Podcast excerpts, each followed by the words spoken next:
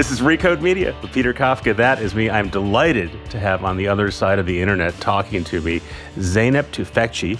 Um, there are many ways to describe what Zeynep does. I'm going to give you a couple of them. Uh, this is from the New York Times, Ben Smith's profile recently. Dr. Tufekci is an associate professor at the University of North Carolina's School of Information and Library Science with no obvious qualifications in epidemiology. Then later he goes on to describe her as perhaps the only good amateur epidemiologist. Uh, she describes herself as someone who studies techno sociology, and then goes on to describe her interests as society, authoritarianism, technology, protest, the public sphere. I think of her as one of the brainiest people I follow on the internet, and so I'm delighted to have her here. How about that long intro to Zeynep? Thank you for all of that. Um, it's an interesting introduction. Well, I'm flattered. Thank you. Thank you for coming. So we before we started formally recording this, uh, Zeynep was explaining to me her frustration with, and this is timely, the way polls and probability are being uh, reported and and presented to the public uh, in the run up of the election. And so I, I, thought it'd be good to sort of capture some of that for the record here. People have been complaining for a long time about the way people report about polls and leads. And in the past, they'd say, well, this, this poll was inaccurate. We heard a lot about it after 2016. There's a lot of frustration with the needle the New York Times was presented. Uh, you, you were specifically talking to me just now about, about your frustration with the probability percentages that we'll see in the New York Times or on 538. Can you just set that up for us? Sure. Um, so let me just start by saying that modeling is a better way to try to understand the odds of what's going on than the polls themselves because electoral college is an amalgamation of many many things. The national poll doesn't mean much. So uh, my problem isn't that models are like we should abandon them and go back to what we had. My problem is there is um, they're not as useful i think as people think. And sometimes i hear it compared to something like a weather model where um, for example, right now, um, usually the odds of Trump winning are portrayed as something like 2080, which means if you had, you know, 100 election runs, 20% of the time Trump would win, and 80% of the time uh, that um, Biden would win. Now, in weather, when you say something like that, that's really useful because what you're saying is when things look like this, 20% of the time it rained, if there's 20% a chance of rain, and 80% of the time it did not. So that uh, and people and, and, people understand that intuitively. People, I think we've gotten used to understanding it, but the models, um, all models have sources of error and uncertainty.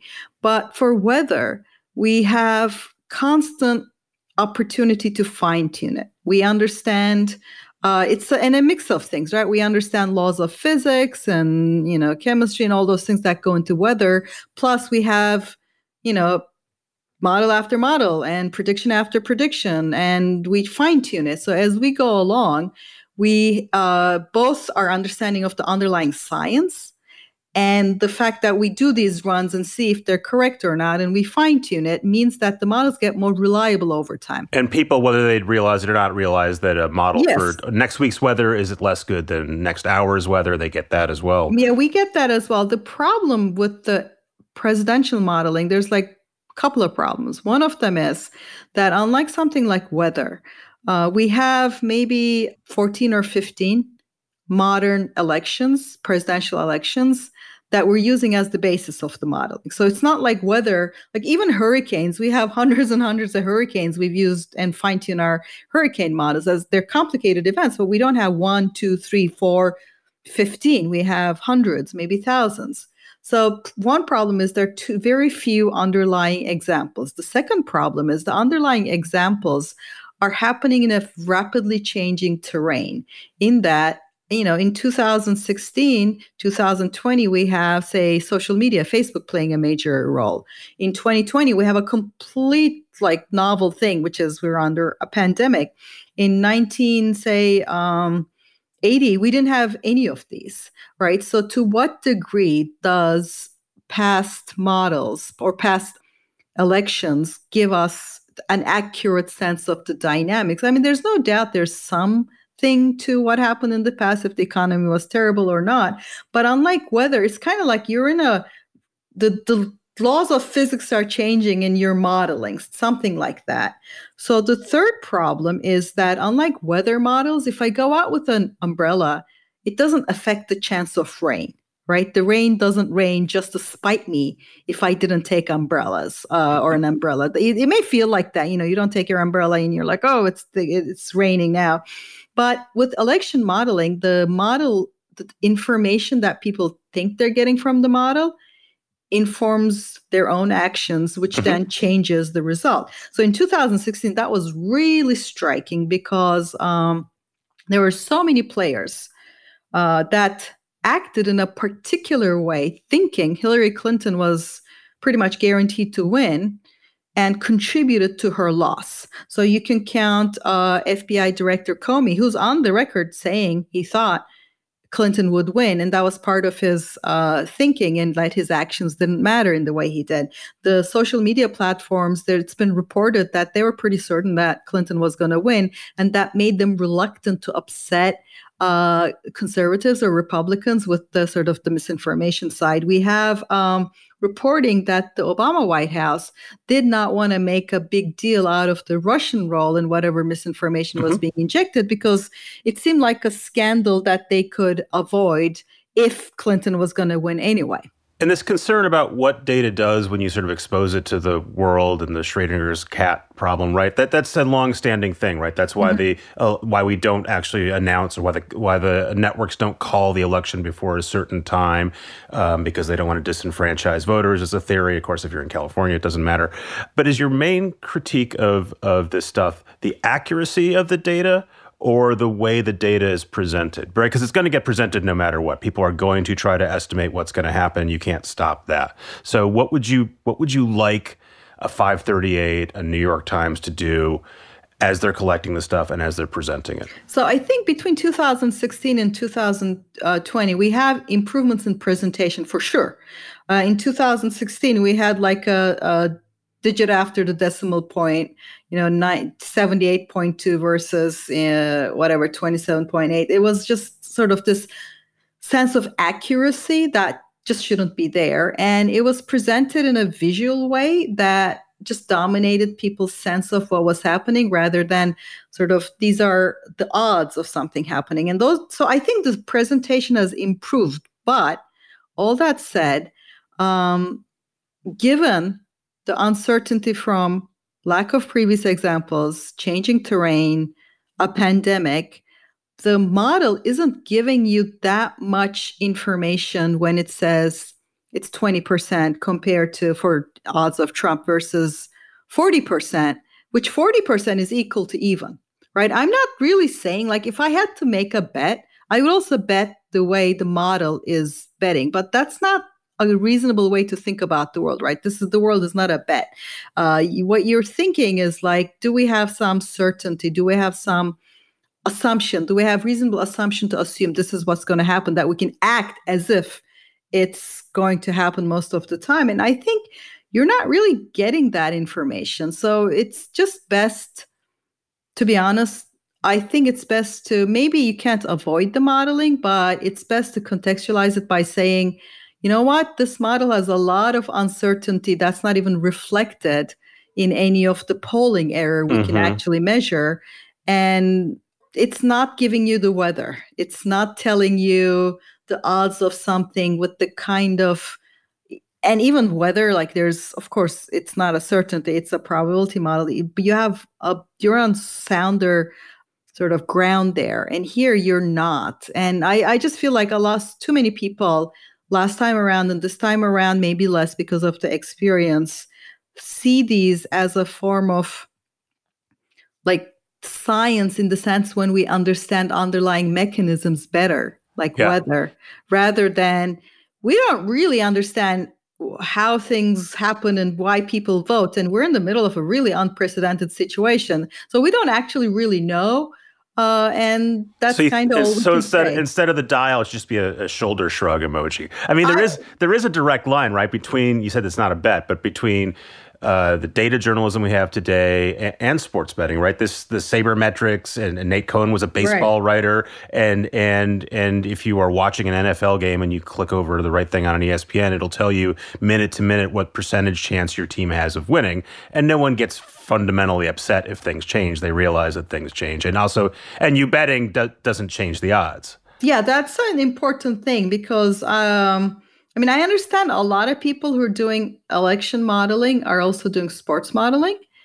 And I mean, I understand why sports modeling is interesting and fun. And um, I even understand, you know, people, you can bet and you can sort of enjoy it. And as an area of recreation like that, I think that's fine.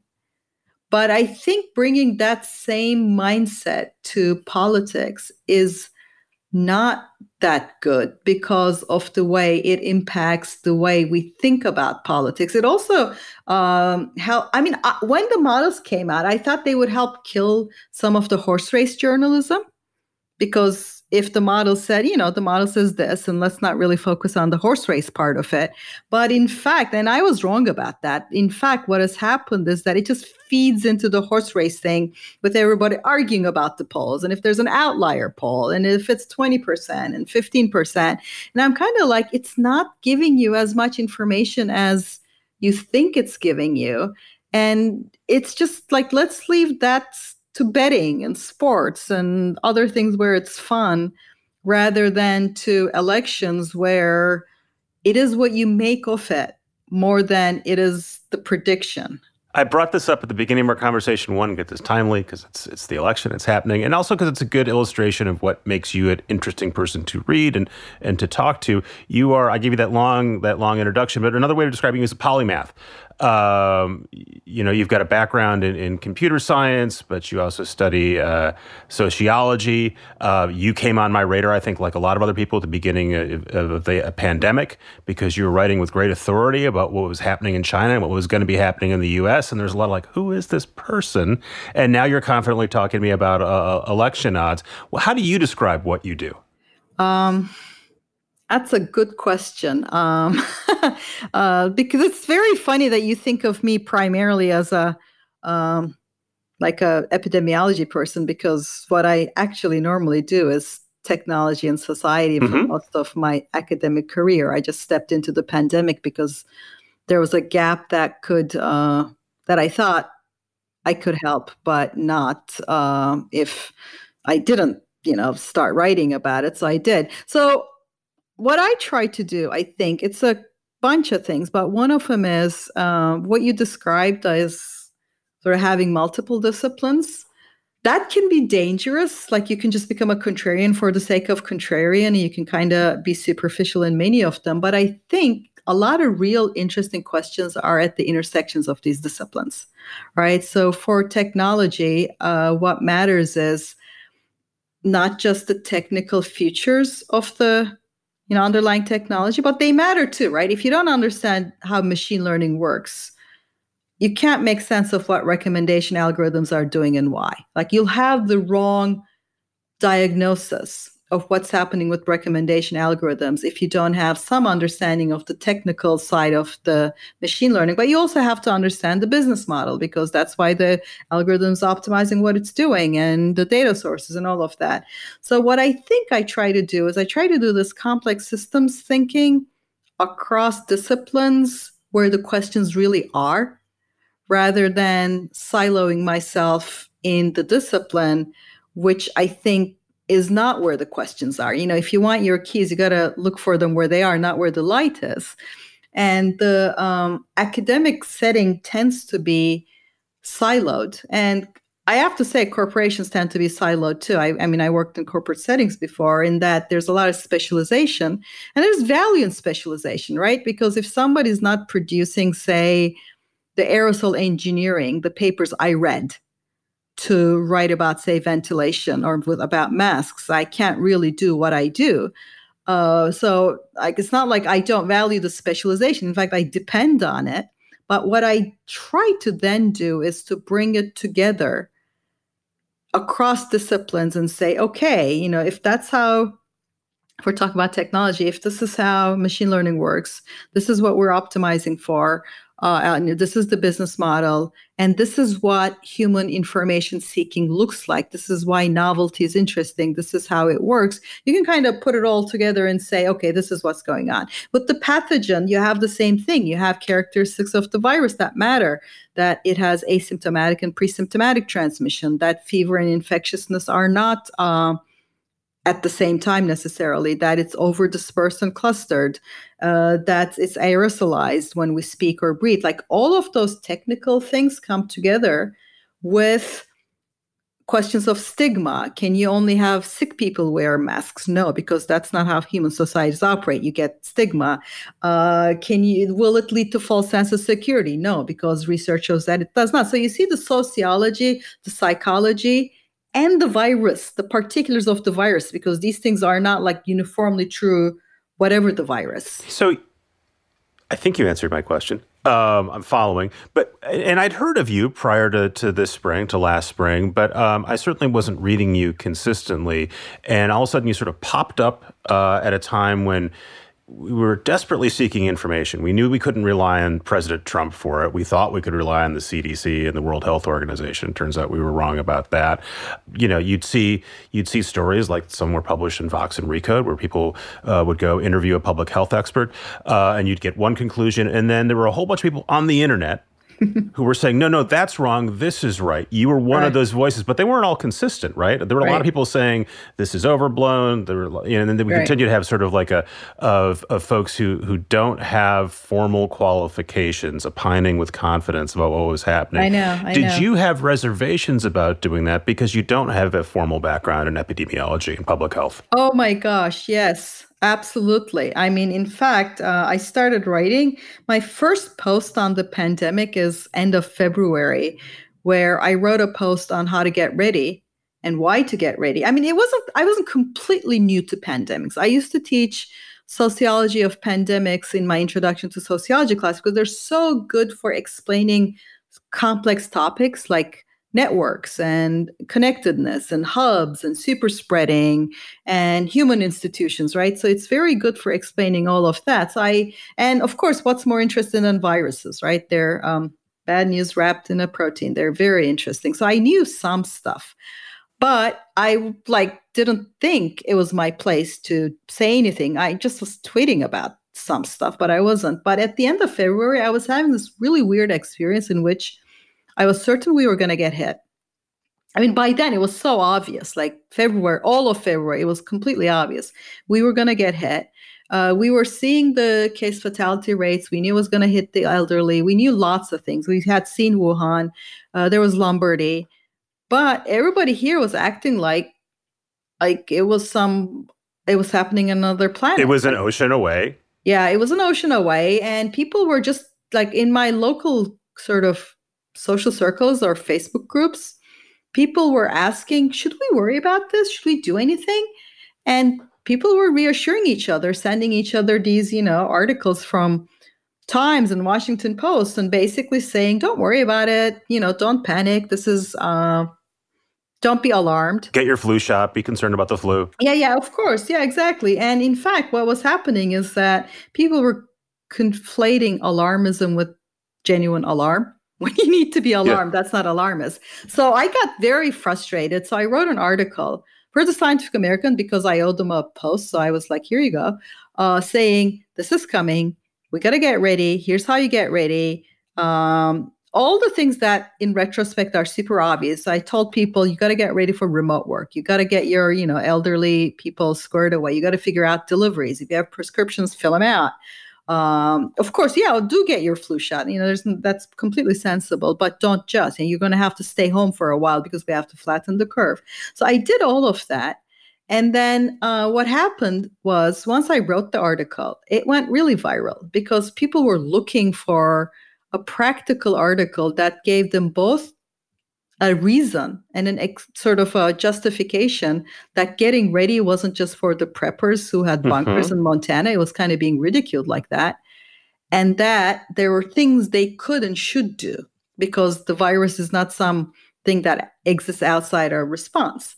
So I thought, all right, I'm done. You know, I, I did a good thing. I wrote the article because I wanted to actually have an article to send to people. Right. You, you fulfilled your professional obligation and you did some good at the same yeah, time. I, yeah, I, I, exactly, because I needed this. So I said, all right, we're done. One of the things that happened, though, is that in the article, I had linked to a um, list of things to potentially get. And it was from a prepper site because at the time, the only people giving you reasonable lists were prepper sites. There, they, uh, everybody else was saying, you know, get a flu shot and live your life. And the list included masks. Now, in my own article at the end of February, I had kind of said, you know, there's already no masks. Don't worry about it. There's not much to do right now. But I had actually followed the news and I had bought my own, like just a small supply of masks on January 7th. Like, because to me, it, because the news was coming out. Like if you follow anything about pandemics and you hear viral pneumonia out of Wuhan, you're like, all right, order the masks, order the hand sanitizers. It wasn't like that, but I it was already sold out, so I didn't even made a big deal out of it in my original article. But I immediately got this pushback from public health people, not just Trump mm-hmm. administration, like public health people on social media, all sorts of people with the right PhDs and MDs who got mad at me saying you can't tell people to get masks because masks are potentially harmful. I was like, what? Like, how are th- I, I at that point? Like, I understood. All right, we're kind of out of it, and let's see what we need to do. But I just couldn't wrap my head around what I was hearing that they were potentially harmful to the wearer and i said what what am i missing here? Like what what is like i so i try to dig in to understand because of course i also did a lot of research in hong kong all of last year uh, with their social movement. So i had some connection to and to their you know that to the place. And in hong kong in south korea in japan in taiwan all the places with the effective response that had been through sars they'd all messed up and they have very good epidemiologists and mm-hmm. infectious disease specialists there. So I'm kind of like, somebody's wrong here. And somebody needs to explain to me first, like, how on earth could they be harmful? Like, let's leave aside the second question, which is, will they help? But let's sort of get through the harm part. And the things I heard were mind blowing. Like, I was hearing things like, um, what if the outside of your mask is contaminated? Yeah, yeah. And I was Donald like, Trump still likes to re- use this one. And I, I, I was like, that sounds excellent because that's like the mask working. Because if the outside of my mask is being contaminated, because there's a mat like at uh, the outside of the mask, that means that it's not my nose or my mouth that's breathing it. Like outside of your mask being contaminated is a sign of success not harm. Yeah. So I was just kind of like, what's the scenario? Like the outside of your mask is contaminated. You sort of rub your hand on it and then you take off the mask and then you breathe it in from your finger. That sounds like a like a lower odds thing than me di- directly breathing it. So I was like, okay, this is nonsense. Like I don't buy this. So that didn't work. The second argument people gave me was that it'll create a false sense of security. Right. That people will believe that they're safer than they actually are. Then all you have to do is do the mask, and then you're then you're magically immune. Right. So that, of course, made no sense because the sociological research on all of that that did not make sense. And knowing everything I know about how people behave, I said it's going to be the opposite. People are going to feel wary because the mask is going to signal something's wrong here, and they're going to actually be more cautious, which has since been validated with actual studies. So I had all these like I want. And there was an argument that you'll cause a run on masks and we don't have right. enough so. I'll get to that one last. So the and I went through all the other things about how it wouldn't help. And none of that made sense too because it's a respiratory illness, right? I mean there's no question that we're expelling these things. And at the time, the World Health Organization and the CDC were saying, do wear a mask if you're sick in order not to yep. infect other people. And we had, you know, by the end of February, we had tons of papers showing that people with mild or no symptoms were transmitting. So, how are you supposed to know if you're sick? Plus, people who were wearing masks were getting attacked. Asian Americans, they were getting attacked. So if you just said people who are sick should wear masks, it was just impossible because they would be. So none of that made sense. But let me sort of tell you. So I didn't want to write a piece on masks. I said, this doesn't make sense. And I started tweeting these arguments Like mm-hmm. on March 1st, I have like a Twitter thread, I think, uh, probably March 1st, right after my Scientific American articles, giving these arguments and saying this doesn't make sense. Plus, I said, I think we're going to pay for this because this is a terrible argument to make to the public because we do we're facing a pandemic and a deadly pathogen. And then I waited, hoping that I would either get scooped by somebody who said, wait, this is, looks like a good article to write, but had the right credentials mm-hmm. and authority, like a former head of CDC yeah. or FDA or somebody who would come and write something saying the CDC and the World Health Organization are wrong. Because that's a really big thing to say. And as you say, as someone without the credentials, one, there's the danger that, you know, you just are seen as a contrarian. Worse, you could be classified like an anti vaxxer, somebody defying medical authority in the middle of a pandemic. So I waited two weeks. I waited two weeks after sort of being pretty convinced myself that this made no sense and that this was going to backfire. And in those two weeks, still sort of having some of these back and forth arguments on social media, I realized the thing you said, the shortage, was really helping drive some of these arguments in that people had talked themselves into this groupthink situation. The public health uh, community and medical doctors included, I mean, obviously not all of them, but a great many of them, because partly somehow driven by this fear that if masks were recommended, it would cause a run on what little mm-hmm. supply existed. Now, that really rubbed me the wrong way because it's a pandemic and the public has much at stake, right? They're not toddlers to be managed, they are partners and they are responsible for, like, we're all responsible for one another. So if there's a mask shortage, but masks are necessary, the only responsible thing is to say, look, we screwed up. We should have gotten ready but we didn't. But here we are. But obviously, healthcare workers need, you know, the N95s and the surgical masks a lot more because they're facing the pathogen and infection every day. So please don't buy if you see any. And if you have any stock, please donate. But in the meantime, we're going to wear cloth masks, right? That was the only thing we could, should have done.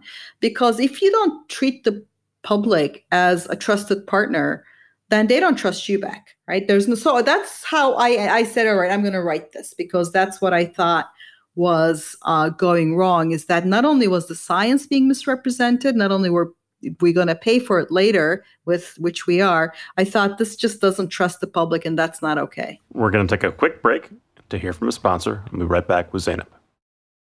And now we're back. This is one of the striking things I, I, find about your you and your work is you're speaking with great authority now, and it's much easier to do that because it's past tense. But you were speaking with great authority then at the time, and I remember late February, early March, at the time when you said it was crystal clear to you, it was clear to you in February what was going to happen. But I was reasonably following the news. I listened to Don McNeil Jr. on on the daily, and it certainly seemed like there was a concern, but it also seemed like it could be managed. And I certainly had absorbed the information that masks weren't necessary, but maybe you'd spray down. I remember I flew on March 5th and people were, were, were wiping down surfaces, but they wore a mask too next to me. And I was eye rolling because it seemed, it seemed, there was, to me, it seemed a reasonable person could be quite confused about what was going on because it was a, it still is a novel virus, right? We didn't know what was happening. You would get lots of different conflicting information about the best way to handle it. What about how much should you be should you be bleaching your vegetables? Should you be wiping right. down doorknobs? The pandemic's the best version of this, where you, you you say, "I know exactly what's going on. I'm going to explain it to you." But it seems like you speak that way all the time, and and I love it. I, it's great. Um, I'm wondering if you ever get to a point where you go, "Look, I, look, I'm smart and I've read a lot of stuff, but I am not an expert on this. I'm going to."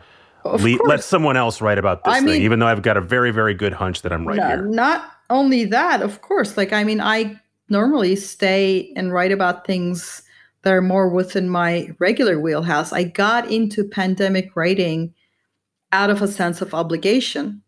And this part is true. Yeah, I, I, you know, I, I think I do good work and I do a lot of work right? So if I wrote like I mean, since then I've written about ventilation, I've written about you know clustering and overdispersion, and I'm not a journalist. I'm an academic, right? So I never have to write something unless I want to write something, right? So this is not this is a big thing that is freeing for me. And if I want to read 100 papers to write an article on ventilation, I do. Like I do sit down and put in an enormous amount of work that is not always available time wise to a journalist, especially like a freelancer or someone who's not on staff, and even someone on staff if they're writing a piece a day. And plus, journalists still are under this ethic where they're supposed to ask a bunch of experts. Yep. And then put it back. And well, it doesn't work in a pandemic because one, the experts aren't agreeing. There's no way to come to a sensible conclusion, or there's no way to come to a conclusion, let me say, uh, without using a judgment on which experts you think are right and why. Right. So you can't be divorced from evaluating the science of it and write about it in a way that makes sense because i know a lot of people like journalists will they'll email like 10 experts and they'll just take the first four that get back to them. Yep. well those the first four are probably the ones that did a cursory reading. Like that's the last thing you should do. What you need to do is like f- one you need to find of course of course you need to ask experts. I do too. I constantly talk to them um, like the the domain experts. But you also have to say okay like this person is usually good but they take time to read it carefully. so you can't do it in a very right. sort of and, way. and or maybe they don't want to give me the quote that I need because I need a quote. Right, That's a whole other right. problem. So exactly. So what I started doing was because it's a pandemic, I started like doing a lot. I just started doing these deep dives where I would read the papers and I would read and read and read the papers, and then I would go to these people and I would, to the best of my ability, to pick what I thought were the strongest proponents of differing views. And I'd be like, so what do you think? And how about this? And it wasn't like a, I just asked questions and they told me stuff. I would like challenge them and I would say, well, you're saying that, but what about that? And what about this? And they would just sort of have a counter argument and I would go read the paper and I would sometimes email them back and say, what about this? What about that? So I didn't really like just like, I of course respect their expertise but again they're not agreeing with each other so i don't i can't really take any one of them as the final word. I have to put my own judgment into it which means that i also have to read the papers and i also have to read the statistics of what's going on. I have to have a sense of which experts have a track record and where they're coming from. And now it's still dangerous territory right? We have a piece i'm laughing about it but uh, we have like cases like a piece in PNAS, which is a top scientific journal uh, that was contributed by, because PNAS has a special contribution track, by a Nobel laureate in chemistry. And it's supposedly a piece showing masks work. Mm-hmm. So I'm supposed to be sympathetic to it, I guess, but it, it's junk because, like, he's measuring uh, the infection days and rates with uh, when mask mandates came, but he doesn't have like a lag between the mask mandate and the cases. But like people don't get infected and drop dead, right? There's an incubation period and like many weeks. So it's such a basic point. Like you can't just start masks working on day one. Like even if they work, it should take a couple of weeks for you to observe cases, but he doesn't. He just starts it on day one. Like it's the kind of thing, if an undergrad in epidemiology made that mistake, you'd be like, what are you doing? And you'd send them back to retake the exam. And this guy's a Nobel laureate and he published this. So the fact that, like, when you are not, and he's chemistry Nobel laureate. So it's kind of like this big danger that someone like me or him who's not in mm-hmm. the field will make huge mistakes. Or you got a but, Scott Atlas, right? Who right, doesn't have but, a background. Right. But you also saw, like, this doesn't mean the experts are just necessarily always right, because we also saw that place in which they, like, you there was in western societies to be honest there's uniformly there was a consensus that was more or less wrong and it was some outsiders like me that pushed it. Like some of the people that I work with were doctors and epidemiologists and virologists, but some of the people I work with on this were people like Jeremy Howard, who's a data scientist and not a virologist or epidemiologist either. So there's a weird position in which, like, I would never advocate just listen to anyone if they're outside the field. But on the other hand, we do have cases where and this is like painful to say, but it's true. The CDC and the World Health Organization were lagging. And like it took them, I wrote an article on ventilation and airborne transmission, like a 5,000 word article uh, in July. And CDC updated its guidelines, what, last week in October? Like, and there's nothing, there's no additional science between then and now. Yep. I think the science of the fact that there's some airborne transmission happening has been pretty solid since June, July uh, at the latest. But there's a lag. So it's a very weird position to be in. What ideally will happen is that we'll get through this pandemic and then we'll make the CDC and the WHO work so that people like me have no chance I keep telling everyone I have a very good track record in this pandemic. I wrote about ventilation, I wrote about parks, beaches, masks. So it looks like I did great, but like I don't want ever to be in this position because like what should happen is that somebody like me should have zero chance of outpacing the you know public health authorities. What did it feel like to you this spring and this summer as people sort of were increasingly relying on you for information in the absence again of good government information, uh, good information from from actual doctors and epidemiologists? Do you ever feel like well, saying, "Look, I, I, this is not what I'm, I should be doing"? I'm, i guess I keep asking I, the same question. It's well, I mean, it's what it's done for me so far is it's made me, you know, just do a lot of work to try to make sure that if I did write something, I did not get it wrong. Uh, it made me feel responsible, but also terrified because, you know, when I thought, okay, I wrote like in April, I wrote something saying, look, you can't just keep closing parks. What we know about human behavior is that you can't stop people from socializing for 18 months because that's what we are facing then. And we're a little more into it, but, you know, we're probably going looking at next spring, summer mm-hmm. before we quasi normalize, depending on how the vaccine things go. So, and it's pretty clear early on in April that the transmission was overwhelmingly indoors. And there's science behind that, right? UV sunlight inactivates yep. viruses, it dilutes. We have it from previous pandemics. We had open air hospitals in the Spanish flu. So but if also if you just sort of close the beaches you're gonna or parks you're gonna have people congregate indoors. So i wrote that. And then it was like months of just more of beach closings and uh, park closings and people sort of actually you know getting infected indoors. And then i thought this is crazy because the transmission mechanism is not being communicated properly. In February, yes, you know, I didn't know what was going on. Is it fomites? Should we bleach our vegetables or car? Well, not the vegetables, but it's not foodborne. Mm-hmm. But like, what's the risk from cardboard? What should we do? Like, so there was a reason in February to shut everything down and go, let's try to figure this out. Do you have empathy for for well-meaning public health officials or administrators? I'm thinking of the people at my kid's school who won't let him play touch the ball when he plays kickball, right? Who are trying to do well. They're either may not be experts, even if they are experts, they they are trying to air what's what's what's the cliche we hear over and over and over? An abundance of caution. They're saying, look, it's probably wrong.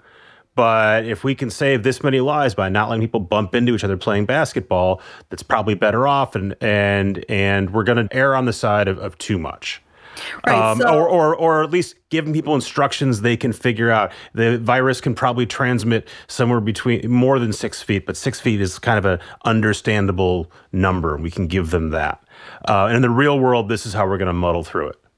So, um, two things there. One of them is of course, I have sympathy, but I have a limit to my sympathy because there are downsides to everything, right? If you send people off the parks and they go inside, there's a downside to it. So uh, in February, it makes sense to overreact in the sense that there's an unknown. Like, what if this was like polio, right? We would lock the kids home. Of course we would, right? Because missing school, all those things are in the trade off, like compared to say polio yeah you lock them home for the summer which is what a lot of people used to do before we understood and before we had the vaccine uh, for that but as we understand we have to take the trade-offs into account right and one of the things is that if you don't give people the correct intuition for the transmission method and you just freak them out what you will get is fatigue and loss of credibility right? So instead of doing the right thing, but well, they'll spend a month or two trying to do everything and then stop because like this is not some hard to understand thing you cannot live on seven alarm fire mode especially if it becomes clearer like there's not a lot of transmission outdoors right? At some point yep. you have to kind of uh, and then you lose trust. Like because then people are like they've been freaking me out about this and that and now they're telling me you know not to go have a indoor wedding. You've lost credibility but in that particular case yeah please do not have an indoor wedding right? That is dangerous at this point. What do you think about a what do you think about a rose garden event to, to bring in a I new supreme the, court the justice? thing, the thing that is important there is that i think the transmission likely occurred indoors like yes. of course it's possible. Like this might be our first outdoor super spreader event, but it would be, as far as I know from epidemiology, it would be the very first. Right, and we know and, they were indoors, and we, know, we know, they did they debate prep for ten hours. the people that got like uh, there was a um, there's some like breadcrumbs to the puzzle. For example, um, Thom Tillis, who's the senator in North Carolina, he got infected too, and people said, look, he was wearing masks so this proves masks don't work, although masks aren't supposed to necessarily prevent, but prevent transmission. That said, he came out and said, I went indoors and took off my mask. Mm-hmm. So it's quite likely that he got infected indoors right. when he took off his mask rather than outdoors. So, uh, but again, it's like looking for your keys under the light. All the articles about it um, have the outdoor picture because that's what we have. Right. There's but, a, there's some indoor pictures too, but yeah, it's that's the picture they go to, and it's easier for people to understand. A, there's a single indoor picture that I've seen, or maybe two, and they're partial. Yeah. Right. There's small crowds. The Rose Garden one looks really better. And um, so it's kind of like just everybody going for beach pictures. It's just lazy. Yeah, I, was, wasn't going to even ask you about that just to get yeah, you because I knew I know you'd go for ten minutes on that. Yeah. You wrote a piece last spring that was in large part media criticism again about about my colleagues and, and people at other outlets and and the work they had done in the in the beginning of the pandemic. But the bigger idea you were saying people don't. this is an example of widespread asystemic thinking. Yeah. Um, and this is a big idea that I think is very interesting. Can you explain what what systemic and asystemic thinking and, and how right. a regular person should think about this. Right. So uh, I just want to say that I write these criticisms because I'm really a genuine optimist. Like I, and in fact, I name people because otherwise it just feels very vague. Like there's a tradition in media that we don't really name people. Like there's a lot of people say and mm-hmm. then we go after it. And I think that makes for lazy thinking. Right. And so I try to name some examples, not because I have it in for them, because I think that makes for better thinking where you're just putting something, you're just putting a marker down and saying, I think this is wrong. And in fact, I would really like a media world in which we do that more often outside the current hostility where there's a genuine like i think this is wrong with names mm-hmm. so that we get better at it and you know i would genuinely not mind it if somebody had something like that about my article and I I would read it carefully. I would I'm not saying I'm going to love it if I'm wrong, but I would take it into account and maybe I am wrong, right? That's at least what I hope I would do. Uh, so the thing I thought about following the sort of February, which led me to really weird out of body experience, is that I think there was an understandable suspicion of, and it's quite justified, of the Trump administration's failings. But to see everything through that lens. So if he is, you know, talking about travel bans, then travel bans must not work and it must like all these things must just all be xenophobia so we must just focus on not being racist rather than thinking in a different way in which way? We're facing a pandemic and forget being racist chinese scientists and whistleblowers have been trying to warn us right? And um and i do think like when trump says the world health organization and the chinese government are culpable i think chinese government initially yeah they you know their local government suppressed it and that's true. Like just because he said it doesn't make it automatically wrong yep. although it could also be that he is saying in a racist and xenophobic context right that that's possible yes. you can be possible. racist and correct or not or on the right track right you yeah. can be racist and on saying something that the opposite of which is not true like it's a little complicated like that. So when I wrote that piece, I saw, you know what, we have to do this better. We have to understand, for example, one of the things I was really missing from media in uh, February, January of 2020 was a distinction between alarmism over rare events that don't always happen, like um, stranger danger child kidnappings. Yep. We freak out and I, of course, we freak out. No parent wouldn't freak out at the idea. But in reality, they're really rare. Like they're so rare that that's, it's not. That's why they're news. Right. And it's not the kind of thing that in most places in the world, including, I would say, all of the United States, it's not something like beyond just very broad things. You don't really need to think about it in your day to day life. So those are things that are um, they're just so rare statistically speaking. It's like getting on a plane and thinking about the crash. Like if it's a commercial plane, you can just assume it's not going to crash. You're fine. Right. I understand. Right. and when a commercial plane crashes, it's a it's big news, news story Correct. and it freaks people out. Correct. Um, and it's very hard to say you should don't worry about getting on this plane, even though the last one crashed. Right. So that's one thing. The second thing, though, there is pandemics are regular reoccurring dangers. They're like tsunami if you're in an earthquake zone, right? So they are not frequent. But if there's a chance of one happening, the alarm is warranted, right? So what happened is I think that there's an environment in which a lot of media try to scare us about stuff, which is unfair. Like that's not good. Like yesterday, I was really fuming. There's a Washington Post headline says uh, participant in coronavirus yes. vaccine trial dies. Like drove me up the wall because one, like that's an irresponsible headline. Two, in this particular case, the uh, deceased person wasn't even in the vaccinated group, was in the placebo group.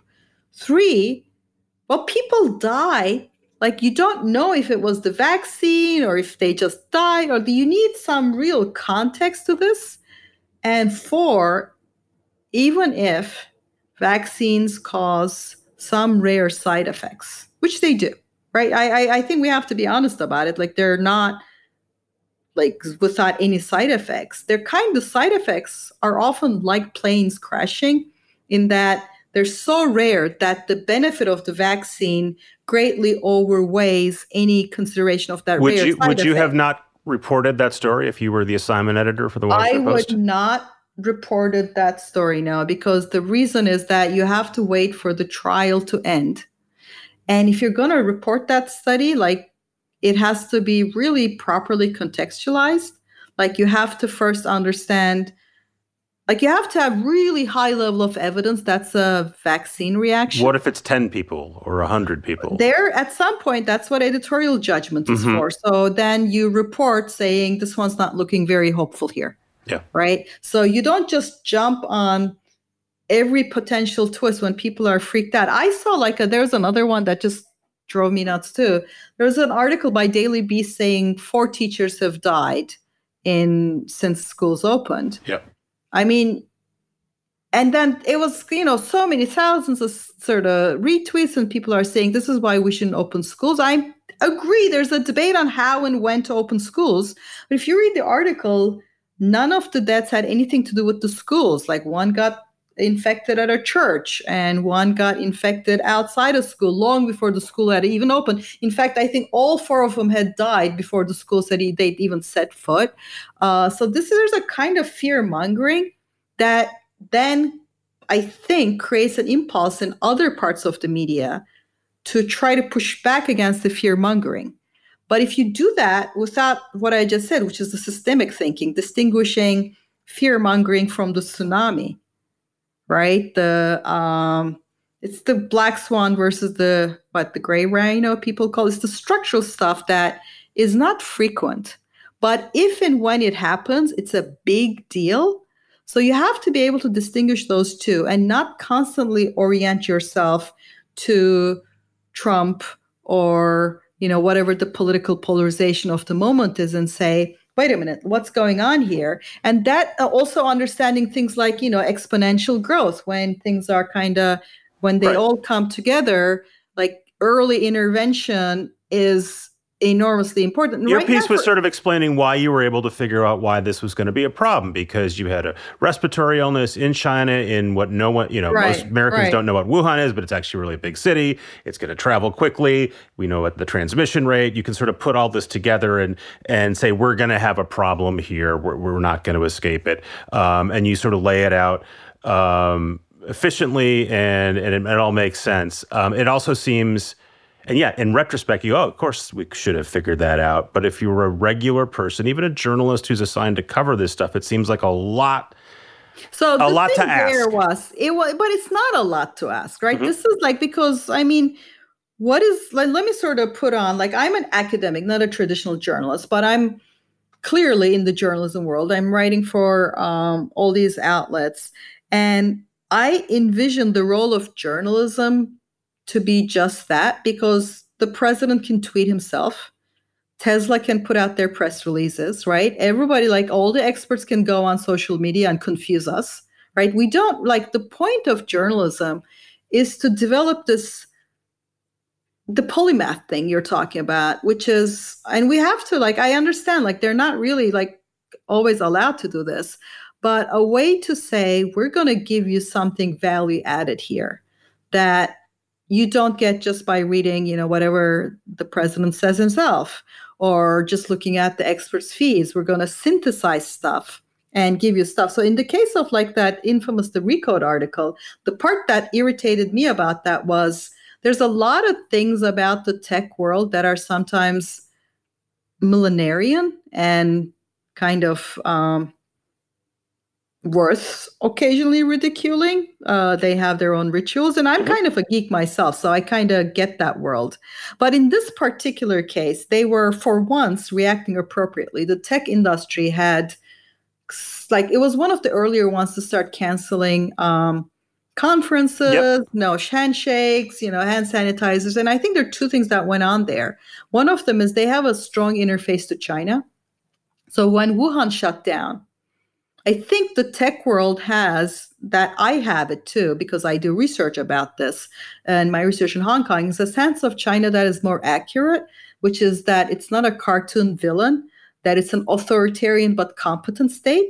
So and also, and also very close. It seems far right. away, but it's a yeah, plane right away. Very close, right? So, because tech industry does a lot of work in there, so when it does happen, uh, they understandably kind of said this must be a big deal. And the second thing is this kind of uh, this exponential thinking, I think, is more intuitive to a business that relies on network effects to grow, which is exponential thinking. In fact, to give you uh, one of the non-experts, uh, what's his name? Thomas Pueyo? Yes. Yes, he actually, like people made I was of thinking of you and him at the same time. Uh, people were making fun of his, like, oh, growth guy writing this and I was reading and I was like, this is great. He wrote the flatten the curve chart that everyone, I know you yeah, also wrote it, but was, that's the one that took off. Yeah, no, but by the way, there were there were other growth hackers writing about why this wasn't a problem and they were, right, and they were taking right. a cat. And that's if that, you're, but if you're a regular consumer of this stuff, how do you know that Tom Thomas Pueyo or Zeynep, um, who again, none of whom are epidemiologists,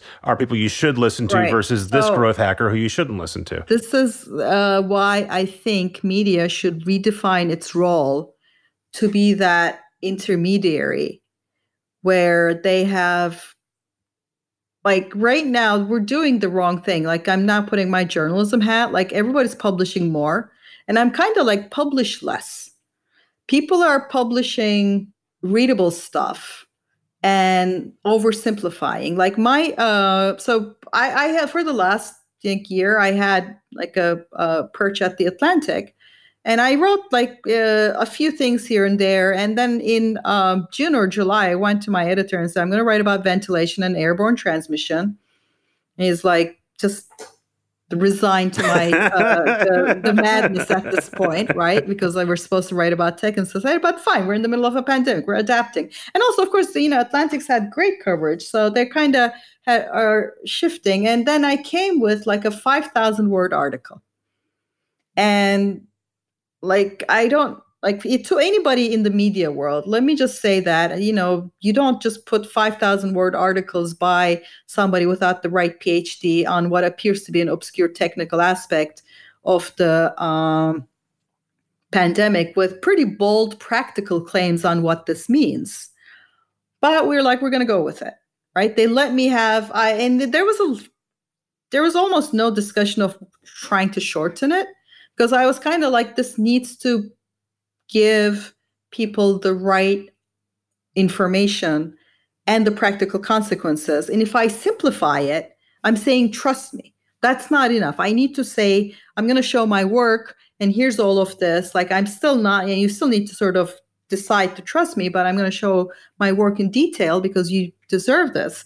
And my experience is that article, the one on ventilation, actually got read more widely by some articles I saw elsewhere by the actual experts. Mm-hmm. Who, of course, could write more detail than me, but were edited down to the thousand word format. So the old way of thinking in traditional media took the other experts who are like expert experts. They're the people whose papers I read and had their op eds be short and simple and like mine got read more because what people want is that detail and i i and i honestly i would have been happier if those experts had been out there with their 5000 word articles it's more appropriate for them to do they would do a better job uh, you know, we would help them with the editing. Like that's not something that like, yay, that's great. Like I'll just go back to writing about, you know, what should we do about social media and things like that.